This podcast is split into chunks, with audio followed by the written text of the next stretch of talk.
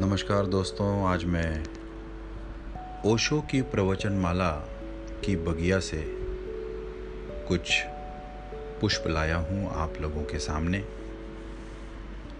शीर्षक है, कौन हो तुम? फूलों को सारा जगत फूल है और कांटों को कांटा। जो जैसा है, वैसा ही दूसरे उसे प्रतीत होते हैं। जो स्वयं में नहीं है उसे दूसरों में देख पाना कैसे संभव है?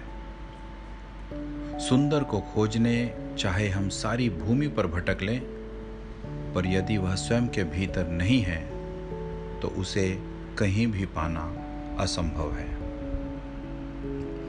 एक अजनबी किसी गाँव में पहुँचा। उसने उस गाँव के प्रवेश द्वार पर बैठे एक वृद्ध से पूछा, क्या इस गाँव के लोग अच्छे हैं? उस वृद्ध ने उस आदमी को ऊपर से नीचे तक देखा। फिर पूछा कि तुम जहाँ से आ रहे हो, वहाँ के लोग कैसे हैं? पहले ये बताओ। अजनबी दुखी हुआ।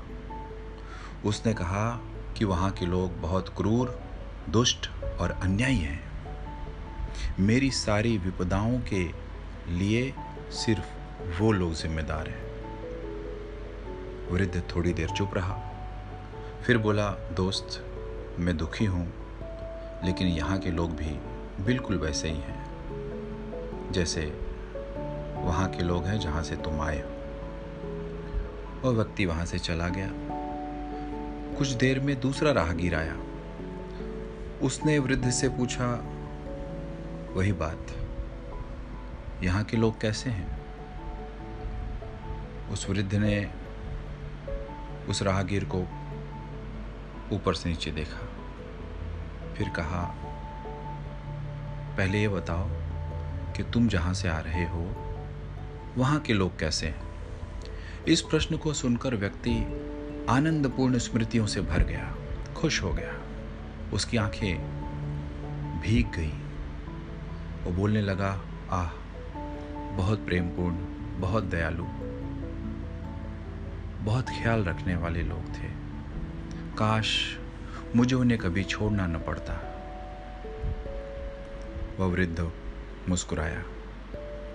फिर उसने कहा, दोस्त, यहाँ के लोग भी बहुत प्रेमपूर्ण हैं। इन्हें तुम उनसे कम दयालु मत समझना। ये भी उन जैसे हैं। मैं तो कहूँगा कि उनसे भी अच्छे हैं। मनुष्य मनुष्य में बहुत भेद नहीं है।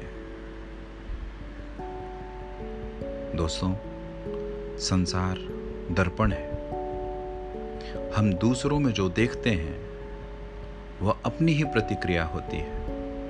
जब तक सभी में शिव और सुंदर के दर्शन न होने लगे, तब तक जानना चाहिए कि स्वयं में ही कोई खोट रह गई है, शेष है, उसे सुधारना होगा।